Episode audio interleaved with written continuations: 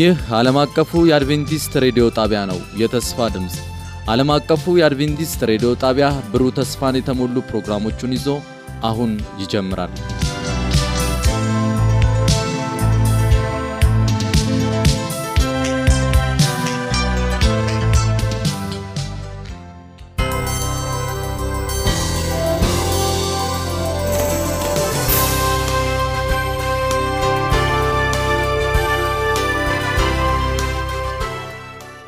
ሰላም ጤና ስጥልን። የተወደዳችሁ የዓለም አቀፉ የአድቬንቲስት ሬዲዮ አድማጮች እንደምን አላችሁ? ወቅታዊ መልእክት በሚል ርዕስ በፓስተር ኤፍሬም ዳዊት አማካኝነት እጅግ የሚያነቃቃና የሚባርክ ፕሮግራም ይዘንላችሁ እንቀርባለን። አድማጮቻችን ይህንን ፕሮግራም እርስዎም ሌሎችንም ጓደኞትን ጋብዘው እንድትከታተሉ እንጋብዛችኋለን። መልካም የበረከት ጊዜ እንዲሆንላችሁ እንመኛለን።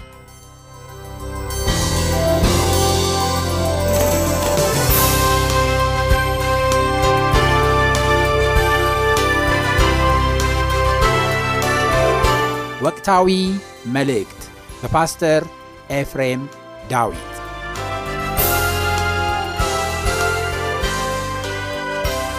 የመጀመሪያው ሳምንት ብሎም ደግሞ የመጀመሪያው ሰንበት የእግዚአብሔር ምሳሌ ወይም እግዚአብሔር ለሰው ፍጥረት ሁሉ የተወው ምሳሌ ነው። ምን እንድናደርገው ምሳሌውን እንድንከተለው እግዚአብሔር ያስቀረው ነገር ነው። ጌታችን ኢየሱስ ክርስቶስ በኋላ እንደምናየው ምን አደረገ? ተጠመቀ።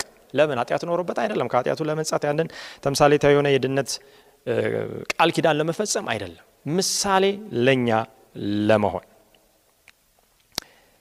ስለዚህ እግዚአብሔር ከሰራና ካረፈ እኛም እንደሱ ሰርተን እንድናርፍ ደግሞ በኋላ ትእዛዙ እንመለከታለን። እያንዳንዱን የሚጠይቀንን ነገር በጣም የሚገርም ነው። እሱ ካደረገው እሱ በምሳሌነት በተመክሮ ካሳየ በኋላ ነው ልጆቹን ይህንን አድርጉ ብሎ የሚጠይቀው። ዘጸአት ምዕራፍ ሃያ እንሂድ። አራተኛውን ትእዛዝ እንመልከት። ቅዱስ የሚለውን ቃል ለመጀመሪያ ጊዜ በሰንበት ውስጥ አግኝተናል። በአስርቱ ትእዛዝ ደግሞ ቅዱስ የሚለው ቃል አንድ ስፍራ ብቻ እናገኛለን። ያም በአራተኛው ትእዛዝ ከአስርቱ ትእዛዝ ውስጥ ማለት ነው። በሰንበት ሕግ ውስጥ ነው። ዘጸአት 20 ቁጥር 8 እንዲህ ይላል። ዘጸአት ምዕራፍ 20 ከቁጥር 8 እስከ 11 የእግዚአብሔር ቃል ሲናገር እንዲህ ይላል። የሰንበትን ቀን ትቀድሰው ዘንድ አስብ። አያችሁ ማን እንደቀደሰው አስብ የሚባለው ነገር ከዛ በፊት የሆነ ነገር ነው። እግዚአብሔር ቀድሶታል። ለምን? እግዚአብሔር ባርኮታል። ስላረፈበት ማለት ነው። አንተም እንደሱ ቅዱስ የሆነውን ቀን ጠብቅ። Remember to keep the Sabbath holy። እኛ መቀደስ አንችልም። በኋላ እንደምንመለከተው ይህ የመቀደስ ባህሪ የእግዚአብሔር ብቻ ነው። የእግዚአብሔር ብቻ ነው። ይህ የመፍጠር ባህሪ የእግዚአብሔር ብቻ ነው። ስለዚህ እሱ በዛ ቀን እንዳረፈ ከቀኖቹ ለይቶ አንተም ደግሞ እሱ ቀድሷል እና የምትጨምረው የምትቀንሰው ነገር የለም። ያንን ታደርግ ዘንድ የእሱን ፈለግ ትከተል ዘንድ ብቻ አስብ። ይህንን አስብ። ይህን ነገር አትርሳ። Remember የሚለው ወይም አስታውስ የሚለው ቃል በዚህ ህግ ውስጥ ብቻ ነው ያለ። በዚህ ህግ ውስጥ ብቻ ነው ያለ። ስድስት ቀን ስራ ማን እንደሰራ እግዚአብሔር አያችሁ። ጠብቅ ብቻ ሳይሆን እረፍት ብቻ ሳይሆን ስራ ነው። ግን አንዳንድ ጊዜ እረፍት ብቻ የሚለውን የሰማ ነው የሚመስለው። ስራ ካልሰራን እረፍትን ብቻ ቁጭ ብሎ መብላትን ብቻ የምንፈልግ ከሆነ ወገኖቼ፣ ትልቆች፣ ትንሾች፣ ወጣቶች፣ አዛውንት የእግዚአብሔርን ህግ እየጠበቅን አይደለም። መስራትም አንዱ ህግ ነው። ስድስት ቀን ስራ እግዚአብሔር እንደሰራ እግዚአብሔር ኃይል ይሰጣል፣ ጸጋ ይሰጣል፣ ጉልበት ይሰጣል። የእጅን ስራ እግዚአብሔር ይባርካል በጽድቅ ንጹህ በሆነ መንገድ ከሰራ ስድስት ቀን ስራ ተግባርንም ሁሉ አድርግ። ሰባተኛው ቀን ግን ለእግዚአብሔር ለአምላክ ሰንበት ነው። እሱ ጋር ስትመጣ ግን ቆም በል ቆም በል። ይሄ ምክንያቱም የእግዚአብሔር ቀን ነው ይላል። አንተ ወንድ ልጅ፣ ሴት ልጅ፣ ሎሌ፣ ገረድ፣ ከብት በደጆች ውስጥ ያለ እንግዳ በእርሱ ምንም ስራ አትስሩ። የተወሰነ ስራ ሰርተ ረፍ ሳይሆን ምንም ስራ በዛ ቀን አትስራ። አንተ ብቻ አይደለም የአንተ ንብረት የሆነ በአንተ ቁጥጥር ስር ያለ አንተ የምታስተዳድራቸው ሰራተኞች ከብት እንኳን ሳይቀር እንስሳ። ቀጥሎ ምክንያቱን ያብራራል እግዚአብሔር ቃል። እግዚአብሔር በስድስት ቀና ቀን በሰማይንና ምድርን ባህርንም ያለባቸውንም ሁሉ ፈጥሮ አያችሁ። የመጀመሪያው መልአክ መልእክት በዚህ ውስጥ ይገኛል። ሰማይን፣ ምድርን፣ ባህሩን፣ የውሃውን ምንጭ ለፈጠረ ምን በሉለት? ስገዱለት። እግዚአብሔር በስድስት ቀን ሰማይንና ምድርን ባህርንም ያለባቸውንም ሁሉ ፈጥሮ በሰባተኛው ቀን አርፏልና፣ ስለዚህ እግዚአብሔር የሰንበትን ቀን ባርኮታል፣ ቀድሶታል። ይሄ ቃል እንደገና የሚያረጋግጥልን ፍጥረት ላይ ዘፍጥረት ምዕራፍ ሁለት ሁለት ላይ የተከናወነውን ነገር የሚያጸና ነው። የሚያጠናክር ነው። በዛ ቀን አርፏል። ስለዚህ ባርኮታል፣ ቀድሶታል። አሁን ያንን ይደግማል። አሁን ይደግሟል። እኛም ደግሞ እሱ እንዳደረገው እንድናደርግ ያዘናል። እንግዲህ አዳምና ሔዋን የሰንበትን ቀን እንዴት ነው የጠበቁት ብለን ብናይ ወይም አዳምና ሔዋን የእግዚአብሔርን ትእዛዝ ይታዘዙ ነበር ወይ? አራተኛው ትእዛዝ የሰንበት ሕግ ነበር ወይ ስንላው፣ ምክንያቱም የእግዚአብሔር ሕግ ሲና ተራራ ላይ አልጀመረም። ግልጽ ነው። በሙሴ አማካኝነት ለእስራኤል አልተሰጠም። ከዛ በፊት ከአብርሃም ከይስሐቅ ከያዕቆብ በፊት እነ ከመፈጠራቸው እነ ሄኖክ ከመፈጠራቸው በፊት አዳምና ሔዋን በነበሩበት ሰዓት የእግዚአብሔር ሕግ ነበር። ከእነሱም በፊት ሉሲፈር ሳይወድቅም በሰማይ መላእክት ዘንድም የእግዚአብሔር ሕግ ይጠበቅ ነበረ። ስለዚህ አዳምና ሔዋን ግን እንዴት ነው ይህንን ያረፉት ስንል በጣም የጠበቁት ስንል በጣም ደስ የሚል ነው። ምክንያቱም ስድስተኛው ቀን ላይ ተፈጠሩ። ስድስት ቀን አልሰሩም ወገኖች፣ በደንብ አስተዋሉ። ስድስተኛው ቀን ተፈጠሩ። ከዛ ወደ ሰባተኛው ቀን ገቡ። እግዚአብሔር ሲያርፍ ተመለከቱ። አያቸው። እሱ ሰርቷላ። እሱ ምሳሌ ሊሆን አስቀድሞ ሌላውን ነገር አሳይቷላ። ከዛ በኋላ እኔ እንዳደረግኩት ምን በሉ ትእዛዙን ሰጣቸው ማለት ነው። እናንተም ከሚቀጥለው ሳምንት ጀምሮ ዛሬ ሳምንቱ መጀመሪያ ቀን ላይ ቆማችኋል። የሚቀጥለው ሰንበት ጀምሮ ምን በሉ እረፉ። ስለዚህ ስድስት ቀን ስራ ተግባርን ሁሉ አድርግ። አራተኛውን ትእዛዝ ጠብቁ አለው። የአዳምና ሔዋን በፍጹም ዓለም ውስጥ ፍጹም ሆነው ሳለ አዎ እና ፍጹም መባል አይችሉም ነበራ የእግዚአብሔርን ትእዛዝ ባይታዘዙ ኖሮ። ምክንያቱም ያለ እግዚአብሔር እናም ደግሞ ያለ እግዚአብሔር ትእዛዝ መታዘዝ ፍጽምና የሚባል ነገር አይታሰብም። ስለዚህ አዳምና ሔዋን በእርግጥ ከሚቀጥለው ሳምንት ጀምሮ ስድስት ቀን በመስራት ሰባተኛውን ቀን እንደ እግዚአብሔር ሊጠብቁ ችለዋል። ስለዚህ ምሳሌ ተወልን። አዳምና ሔዋንም ይህንን ተከተሉ። እኛም ዛሬ ልንከተለው ያስፈልጋል ያስፈልጋል። በተለይ ይህንን እውነታ ወገኖች አንዳንድ ሰባተኛውን ቀን ሰንበትን የሚጠብቁ ሰዎች ባይሆኑም አምነው የሚቀበሉ ሰዎች አሉ። ከእነዚህ ሰዎች መካከል አንድ ሰው ልጥቀስላችሁ። የሰባተኛ ቀን ቅዱስነትን ያሉበት ቤተ ክርስቲያን ወይም ቤተ እምነት ባይከተልም እነሱ ግን በመጽሐፍ ደረጃ ጽፈው በድፍረት አስቀምጠዋል። ይህ ሰው አሜሪካዊ ነው። ሄነሪ ሞሪስ ይባላል። አሁን በሕይወት የለም እና አንድ ትልቅ መጽሐፍ ጽፏል። የጻፈው መጽሐፍ ምንድን ነው? Biblical Creationism መጽሐፍ ቅዱሳዊ የፍጥረት ስራ ማለት ይቻላል በአማርኛ እና ምንድን ያለው? ጌታ ራሱ ስድስት ቀናትን ሰራ ይላል። ጌታ ሲል ኢየሱስ ክርስቶስን ነው። ከዛ በሰባተኛው ቀን አረፈ። ከዛ በኋላ በቀጣይነት ለሰው ልጆች ጥቅም ይውል ዘንድ ምሳሌ አድርጎ አስቀመጠ ይላል። ሰራ፣ አረፈ። ለሰው ልጆች በቀጣይነት ምሳሌ አድርጎ አረፈ። The Lord himself had worked six days then rested on seventh setting thereby permanent pattern for the benefit of mankind ገጽ 62 Biblical Creationism የሚለው መጽሐፍ ላይ ይገኛል። ብዙ ሰዎችን አሁን እኔ በማናገርበትም አንዳንድ ጊዜ እኔ በማምነው ወይም ባለውበት ቤተ ክርስቲያን ባይሆኑም እኔ ማስተምረውን ሁሉንም አይከተሉም። ነገር ግን አዎ ልክ ነው፣ ሰባተኛው ቀን አልተሻርም፣ ዛሬ ቅዳሜ የምንለው ነው። ታዲያ ለምንድን ነው የማጠብቁት? አይ ግን እኛ ምንም ብንጠብቀው ባንጠብቀው ቀናት ሁሉ የእግዚአብሔር ናቸውና ልዩነት አይፈጥርም ይላሉ። አንዳንዶቹ ወይም ጌታችን ኢየሱስ ክርስቶስ ሽሮታል ይላሉ። አሁ ቅዳሜ ነው ሰባተኛው ቀን ነው ይላሉ። አንዳንዶቹ አልተሻሩም ይላል አልተሻረም ይላሉ። ሌሎቹ ተሽሯል ይላሉ። እና በእርግጥ ነገሩ እንዲሆንን ብለን መጽሐፍ ቅዱስን መጠየቅ ያስፈልጋል። እና የሚደንቀኝ እውነትን እያወቁ አለመከተል በጣም ነጮቹ እንደሚሉ የሚያሳዝን ትራጀዲ ነው። ጌታችን ኢየሱስ ክርስቶስ በማቴዎስ 12 8 የሆነው ቢሆን እንዲህ ይላል፣ የሰው ልጅ የሰንበት ጌታ ነውና። እንግዲህ በሕይወቱ ዘመን ጥሩ የመናገር እድል ነበረው። የሰንበት ቀን እንደተሻረ ከዚህ በኋላ ሰዎች ስለ ሰንበት ማሰብ እንደሌለባቸው ይናገር ነበር። ከዚህ ይልቅ ግን የጸና ነገር ነው የተናገረው። የሰው ልጅ እግዚአብሔር ራሱ ማለት ነው። ይህ ሌላ ሰብአዊ ፍጡር ስጋ ለባሽ እኛን አይደለም። ጌታ ኢየሱስ ክርስቶስ የእግዚአብሔር ልጅ ነው፣ የሰውም ልጅ ነው። የማን ጌታ ነው? የሰንበት ጌታ ነው። ቀኑ የእግዚአብሔር ሰንበት ነውና ተብሎ ተጽፏል በዘጸአት ምዕራፍ 20 ቁጥር 8። እንግዲህ ሰባተኛው ቀን የክርስቶስ ቀን ነው። የሰው ልጅ ሲል ጌታችን ኢየሱስ ክርስቶስ ራሱን ነው። ለዚህ ነው ፍጥረት ከአምልኮ ጋር እንግዲህ ስናስተያየው ማለት ነው ፈጣሪን ምን የሚል ነው የሚያመላክት ነው። አምልኮ ለማን ነው? ለፈጣሪ ነው። ቅድም ተመልክተናል። ከዚህ ጋር ተያይዞ ሰንበት ይመጣል። የምን ምልክት ስለሆነ የፍጥረት ምልክት ወገኖቼ፣ በኋላ እንደምንመለከተው ሰንበት ፍጥረትን ብቻ ማምጣት አይደለም፣ ድህነትንም ያመጣና ወደ ማን ያመላክታል? ወደ እግዚአብሔር ያመላክታል።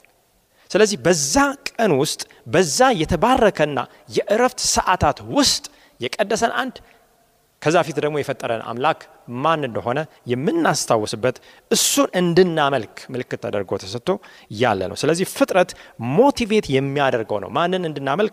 ፈጣሪን ሰብአዊ ፍጡር እንዲያመልክ የሚያነሳሳ ዋና የፈጣሪ ስራ ነው።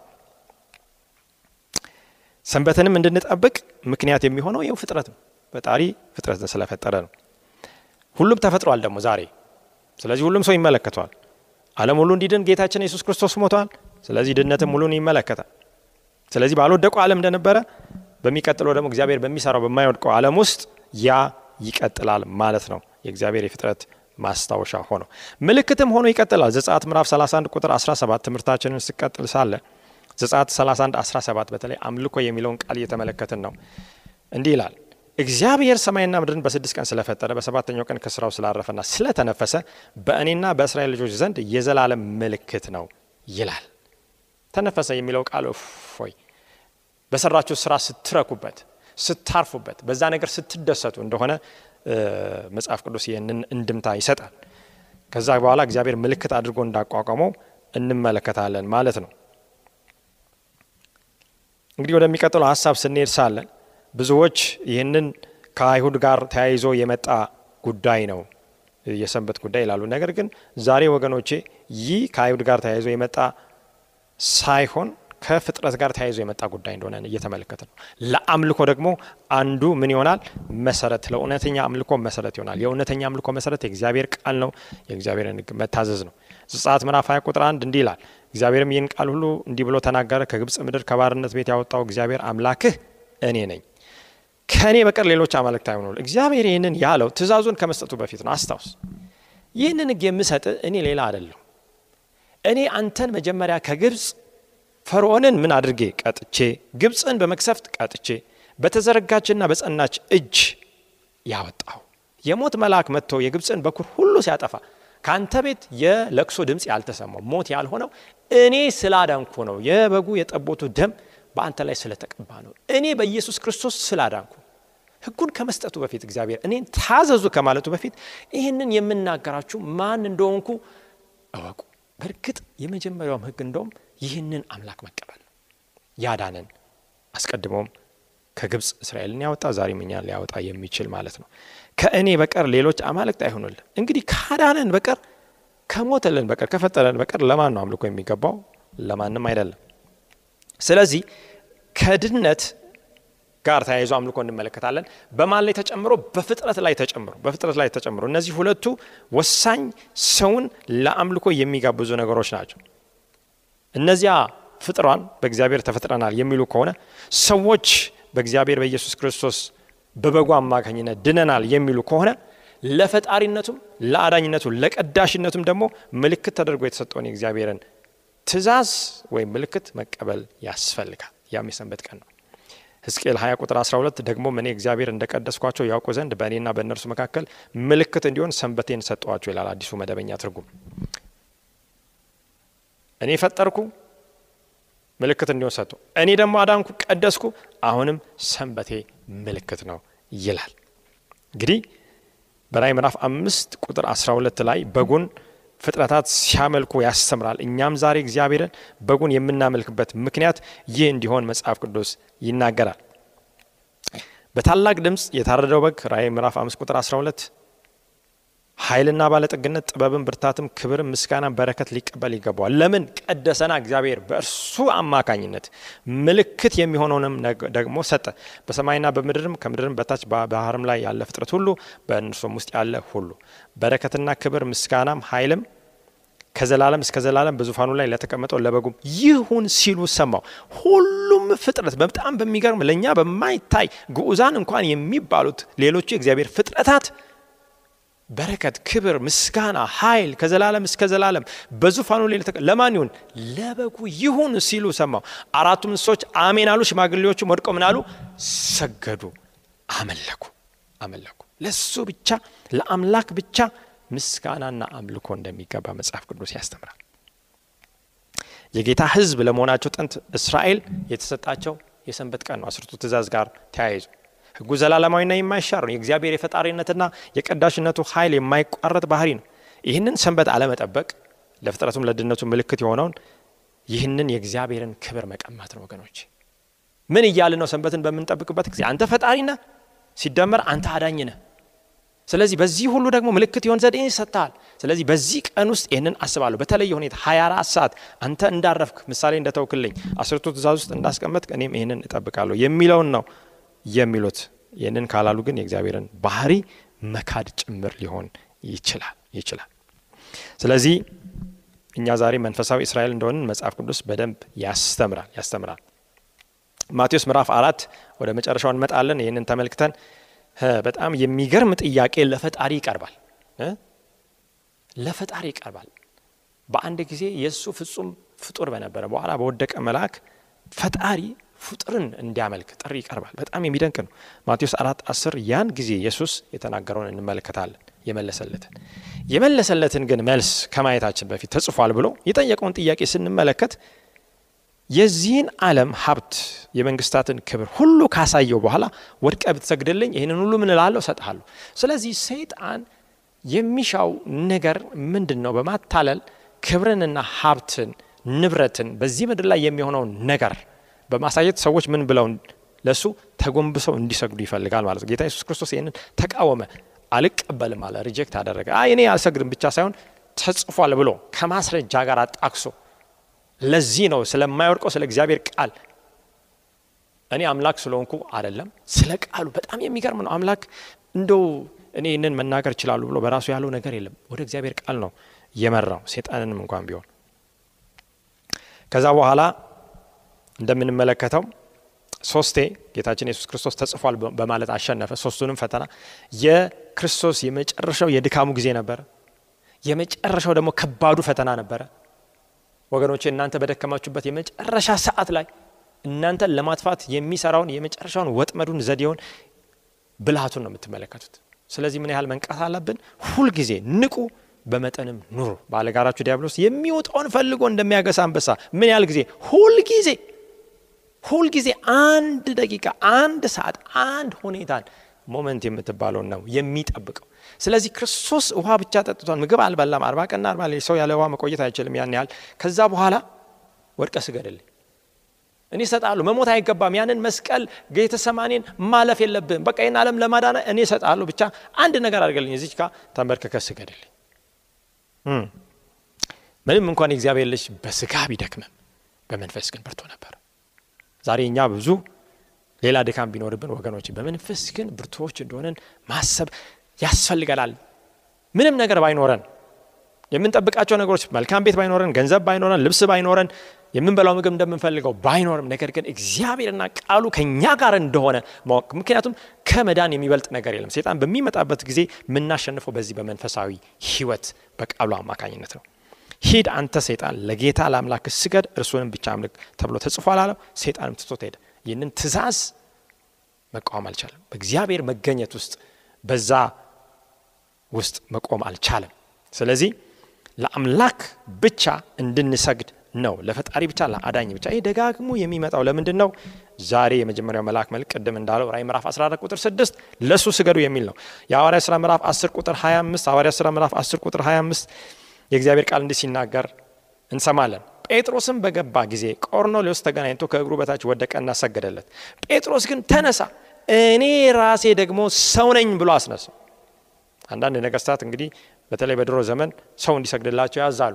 ዛሬም ስግደት የሚፈልጉ ሰዎች አሉ። ሰው ነኝ። ለሰው ምን አያስፈልገውም? ስግደት አያስፈልገውም። አምልኮ አያስፈልገውም። ስለዚህ ዝቅ ብሎ ተጎንብሶ ራስን ሰውነትን አዋርዶ ለእግዚአብሔር የሚገባን ስግደት ለሰው መስጠት እንደማያስፈልግ ለምስል መስጠት እንደማያስፈልግ ለተቀረጸ ነገር መስጠት እንደማያስፈልግ እንመለከታለን። በተለይ የእግዚአብሔር መልአክ ራእይ ምዕራፍ 19 ቁጥር 10 ለሐዋርያ ዮሐንስ እንዲህ አለ፣ ልሰግድለትም በእግሩ ፊት ተደፋ፣ እርሱም እንዳታደርገው ተጠንቀቅ፣ ከአንተ ጋር የኢየሱስን ምስክር ካላቸው ከወንድሞች ጋር አብሬ ባሪያ ነኝ። ይገርማል። ከመላእክት ጋር ከሰዎች ጋር ኢየሱስን ከሚያምኑ ጋር የኢየሱስ ምስክር ያ የትንቢት መንፈስ የኢየሱስ ምስክር የትንቢት መንፈስ ነው እናለኝ። የእግዚአብሔር መንፈስ ካላቸው ጋር መላእክት የእግዚአብሔር መንፈስ አላቸው። የእግዚአብሔር ሕዝቦች የእግዚአብሔር መንፈስ አላቸው። ከእነሱ ጋር ምንድን? አብሬ ባሪያ ነኝ። ለእግዚአብሔር ስገድ። ለማን ስገድ ወገኖቼ? ለእግዚአብሔር ስገድ ይላል። እና እነዚህን ጥቅሶች እነዚህን ቃላቶች በምንመለከትበት ጊዜ ስለ አምልኮ ምን ይነግሩናል? ስለ እውነተኛ አምልኮ መጽሐፍ ቅዱስ የእግዚአብሔር ቃል አምልኮ ለዚህ ለፈጣሪና ለአዳኝ ለእውነተኛ አምላክ ብቻ የሚሰጥ የአክብሮት የፍቅር ራስን የመስጠት የታማኝነት ተግባር እንደሆነ ያስተምራል ያስተምራል። ለዚህ ነው ጌታ አምላክን በፍጹም ልብ፣ በፍጹም ሀሳብ፣ በፍጹም ነፍስ፣ በፍጹም ኃይል ውደድ። አሁን እንደ ጥንቱ የተቀረጸ ድንጋይና ምስል ሌላ ጣዖት ሰው ላይከተል ይችላል። ነገር ግን ከእግዚአብሔር በላይ አድርገን በነፍሳችን፣ በልባችን፣ በኃይላችን የምንወደው ነገር ካለ ሚስትም ልትሆን ትችላለች፣ ልጆችም ሊሆኑ ይችላሉ፣ ያለን ንብረት፣ ሀብት፣ ህንፃ፣ ፎቅ፣ መሬት፣ ሌላም ሊሆን ይችላል። የምንጠነቀቀው ከእግዚአብሔር አስበልጥ ካለ ወገኖች መጠንቀቅ ያስፈልገናል ያስፈልገናል። ምክንያቱም አምልኮ የእያንዳንዱ ደቂቃ መሰጠታችን ነው። ጌታችን ኢየሱስ ክርስቶስ በዛ ሰዓት እግዚአብሔርን ነው የሚያመልከው ወይስ የቀረበለትን ነገር ነው የሚያመልከው? ሂድ አንተ ሰይጣን ለጌታ ለአምላክ። ዛሬ ሰዎች ስግደትን ለእግዚአብሔር ሳይሆን ለሰይጣን ወይም ለሰው የሚሰጡበት ብዙ አጋጣሚ አለ። በተቸገሩበት ጊዜ በሚመጣ ግብዣ አምልኮ ከትህትና ከአክብሮት ከፍቅር በመነጨ ስሜት በእግዚአብሔር ፊት ራስን ዝቅ ከማድረግ ከእርሱ ጋር የሚደረግ የተለየ ግንኙነት ነው። አምልኮ በእርግጥ ከአምላክ ጋር የሚያገናኘን ምንድን ነው? ድልድይ ነው። ወገኖች ድልድያችን ተሰብሮ ይሁን ዛሬ ሁለት አይነት ድልድዮች አሉ። ጠንካራ በአለት ላይ በድንጋይ ላይ የተሰሩ ድልድዮች፣ ሌላ ደግሞ አንዳንድ ገጠር ሄዳችሁ ከሆነ በእንጨት ላይ የተሰሩ ድልድዮች በጣም የሚዣዋዣው አደጋ ያላቸው ወደ ገደል ሊከቱ የሚችሉ አንዳንዴም ተሰብሮና ወድቀው ሰውን ወደ ስምጡ የሚጥሉ አሉ። ስለዚህ እግዚአብሔር ዘወትር ከኛ ጋር በአምልኮ መስመር ይገናኛል። በጸሎት ለእርሱ ጥያቄያችንን እናቀርባለን። ምስጋናችንን፣ ምልጃችንን እናቀርባለን። በእሱ ፊት ለመባረክ ዝቅ እንላለን። አምልኮ በእግዚአብሔርና በፍጥረቶቹ መካከል ዘወትር የሚደረግ ግንኙነት ነው። የአንድ ቀን የአንድ ሰዓት በመዝሙር በሙዚቃ የሚደረግ ነገር ብቻ አይደለም ወገኖች። የአምልኮ መሪዎች የሚባል ነገር አለ። ከዛ በኋላ ደግሞ አስመላኪዎች የሚባል ነገር አለ። አሁን የአምልኮ ሰዓት ደርሷል። አሁን የኛው shift የአምልኮ ነው፣ ሁለተኛው የአምልኮ shift ይመጣል ይባላል። ወገኖች ይህ ሰዋዊ የሆኑ ምድራዊ አባባሎች ናቸው። አምልኮ የሚለው ቃል በእርግጥ አሁን ከምናየው ከአንድ ሰዓት ጥናታችን በላይ ነው። ይሄ የመፈጠራችን የመኖራችን ህልውና ጉዳይ ነው። ለግል እርካታና ጥቅም በማሰብ ከመነጨ ስሜት የማይሰጥ ነው። በፍጹም ከኛ ውጪ ነው። እሱ ስለሆነ ነገር ስለሆነው ነገር እሱ ስለሰራው ነገር ስለፈጠረው ስላዳነው ነገር ከኛ ስሜት ውጭ ለእግዚአብሔር ስለ እርሱነቱ ብቻ የሚገባውን ክብር መስጠት ነው መስጠት። ስለዚህ እኛ እሱን የምናመልከው በማምለካችን የሆነ ነገርን በማሰብ የሆነ ነገር እንዲገኝልን በመቁጠር ለግል ጥቅም ለእርካታ ከሆነ ይህ ፈጽሞ የተሳሳተ ነው። ቤተ ክርስቲያን የምንሄደው በግላችን የምንበረከከው ወይም ከሌሎች ጋር የምንጸልየው። ሲድራቅና ሚሳቅ አብደናጎም እንደ ሰው ስታስቡት በዛ ሰዓት ምንም የሚያሰግድ ነገር አልነበረ ማለት ከፊታቸው እሳት ነው። እዚህ ጋር አውሬው ምስል ቆሟል። ወይም ናቡከደነጾር ያቆሙ በዱራ ተራ ሜዳ ላይ ያ ምስል አለ። ለዚህ ስገዱ አይደል? ዛሬም አውሬ ምንድን ነው የሚሉ ለአውሬ ምስል ስገዱ፣ ባትሰግዱስ ትጣላላችሁ በሚነዳው እሳት። ሲድራቅ ሚሳቅ አብደናጎም አናንያ አዛርያ ሚሳኤል የእስራኤል ስማቸው ናቡከደነጾር ጠራቸው። እናንተ አልሰማችሁም ወይም ሙዚቃ ይደገምላችሁ ወይም እንዴት ነው ሲል ናቡከደነጾር እኛ ስለዚህ ነገር ብዙ መወያየት አያስፈልግም። ላቆምከው ምስል አንሰግድም። የምናመልከው አምላክ ምን ሊለን ይችላል? ሊያድነን ይችላል። እንደዚህ የማለት ድፍረት አለን ወይ ዛሬ? የእግዚአብሔር ሕዝብ አንሰግድም። ላቆምከው ምስል፣ ለአውሬ ምስል አልሰግድም። ለአውሬ ምልክት ምንም ይሁን አልሰግድም። ለዚህ ዓለም ሀብትና ክብር ሰይጣን ለሚያመጣው ግብዣ ማታለያ አልሰግድም። የምናመልከው አምላክ ያድነናል። ባያድነን እንኳን ይህ እሱ ፍቃድ፣ በዛ ውስጥ የእግዚአብሔር ክብር የሚገለጥ ከሆነ አንሰግድም፣ እንሞታለን እንጂ እሺ ይሄ ነው። ሰባት እጥፍ እንደድ ተጣሉ። የጣሏቸው ወታደሮች እሳቱ ኃይለኛ ከመሆኑ የተነሳ እነሱ ተቃጠሉ፣ ወደቁ። ከዛ በኋላስ እግዚአብሔር በአምልኮ ውስጥ ስለነበሩ አናንያ፣ ሚሳኤል፣ አዛሪያ፣ ሲድራቅ፣ ሚሳቅ፣ አብደናጎም ከእነርሱ ጋር ተገኙ። እውነተኛ አምልኮ የእግዚአብሔርን መገኘት ያመጣል። እውነተኛ አምልኮ እኛን ይለውጣል፣ ትራንስፎርም ያደርጋል፣ ወደ ኢየሱስ ክርስቶስ ያቀርባል። በእርግጥ ናቡከደነጾር በሚመለከትበት ጊዜ ይህ የእግዚአብሔርን ልጅ ይመስላል ነው ያለው። ዳንኤልን አስቡት፣ የአንበሳ አፍ ተዘጋ። ለምን? አልሰግድም ስላለ። ስለዚህ እግዚአብሔርን ብቻ እናመልካለን በምንልበት ጊዜ እግዚአብሔር ራሱን ከኛ ጋር መላእክት ከበትሮ ይልቅ ከኛ ጋር የሚሆኑበት ትልቅ እድል ትልቅ እድል ነው። ስለዚህ ዛሬ ይህንን በአለቱ ላይ እንደተመሰረትን ጠንቅቀን ልናውቅ ይገባል። የእግዚአብሔር ቃል የመጨረሻውን ስንመለከት ሳለ ዘጸአት ምዕራፍ 34 ቁጥር 14 ስሙ ቀናተኛ የሆነ እግዚአብሔር ቅናት ያለው አምላክ ነውና ለሌላ አምላክ ምን አትበል አትስገድ ይላል። በማወቅም ባለማወቅም ብልጫ የሰጠናቸው ነገሮች በልባችን ዙፋን ላይ ያስቀምጥናቸው ነገሮች ካሉ እንደው በስም ሃይማኖት በስም ክርስትና በስም እምነት የምንወጣ የምንገባ ከሆነ የያዝነውና የነገሰው ነገር በቤታችን መሰዊያ ላይ የሚታየው ነገር ሌላ ከሆነ ወገኖች የእግዚአብሔርን ቃል እናስታውስ። እሱ ስላለ ብቻ ሳይሆን የኛ የፍቅር ምላሽ ይሁን ስላደረገው ነገር ስለ ፍጥረቱ ስለ ድነቱ። ዛሬም በርካታ ምክንያቶች አሉ እሱን የምናመልክበት። በሚቀጥለው ክፍል እንመለከታለን። ከመጨረሻው ተጋድሎ ጋር ተያይዞ ለዛ እንዲሆን እግዚአብሔርን የምናመልከው። እግዚአብሔር ይርዳን የዛሬውን ትምህርት በዚህ ላይ እንጨርሳለን ወገኖቼ። ጸሎት አድርገን እንደመድማለን። ባላችሁበት እንደሚመቻችሁ ሆናችሁ እንጸልይ አብረን። አምልኮ ስግደት ክብር ምስጋና የሚገባ የሰማይና የምድር ፈጣሪ የዓለም ሁሉ አዳኝ። ቅዱስ እግዚአብሔር አብ እግዚአብሔር ወልድ እግዚአብሔር መንፈስ ቅዱስ አንድ አምላክ በጌታችን በኢየሱስ ክርስቶስ አማካኝነት ክብር ምስጋና ለአንተ ይሁን አንተ ክብር ይገባል ስግደት ይገባል። ዘወትር ቅዱሳን መላእክት ኢሳያስ እንደተመለከተው ቅዱስ ቅዱስ ቅዱስ ያለ የነበርክ የምትመጣ ሁሉን የምትገዛ ሰማይ ምድር ከክብር የተነሳ ተሞልታለች እያሉ በፊት ቅዱስ የሆነ ጩኸት ያሰማሉ። ጌታዊ እኛም ከሰማይ ሰራዊት ጋር በምድር ላይ ያለን የአንተ ሰራዊቶች ልናመልክ ይገባል። በእውነትና በመንፈስ እግዚአብሔር መንፈስ ነውና የሚሰግዱለትም በዛ በእውነትና በመንፈስ ሊሰግዱለት ያስፈልጋቸዋል ተብሎ ተጽፏል። እውነትን እየተከተልን አንተን እንድናመልክ እንድትረዳን ህይወትን የሚጠይቅ ህይወትን የሚያስከፍል ዋጋ የሚያስከፍል ቢሆንም አንተን በማምለክ እንድንጸና የሴጣንን ግብዣ እንድንንቅ ተጽፏል ብለን ቃልህን ሁሌ መምዘዝ እንድንችል አምላክ ሆይ ወደ አንተ እንድንቀርብ አንተም ወደ እኛ እንድትቀርብ ቃል እንደሚናገረው እንጸልያለን። ልጆችን ወንዶች ሴቶችን የሚመለከቱትን ሁሉ ባርክ ባሉበት ማስተዋልና ጥበብ ስጠን። በመጨረሻው ዘመን በጌታ ቀን በጌታ ፊት ያለ ነቀፋ የምንቆም ሰዎች አድርገን ይህንን ሁሉ ስንጠይቅ በልጅህ በጌታ በኢየሱስ ክርስቶስ ክቡር ስም ስትል ስማ አሜን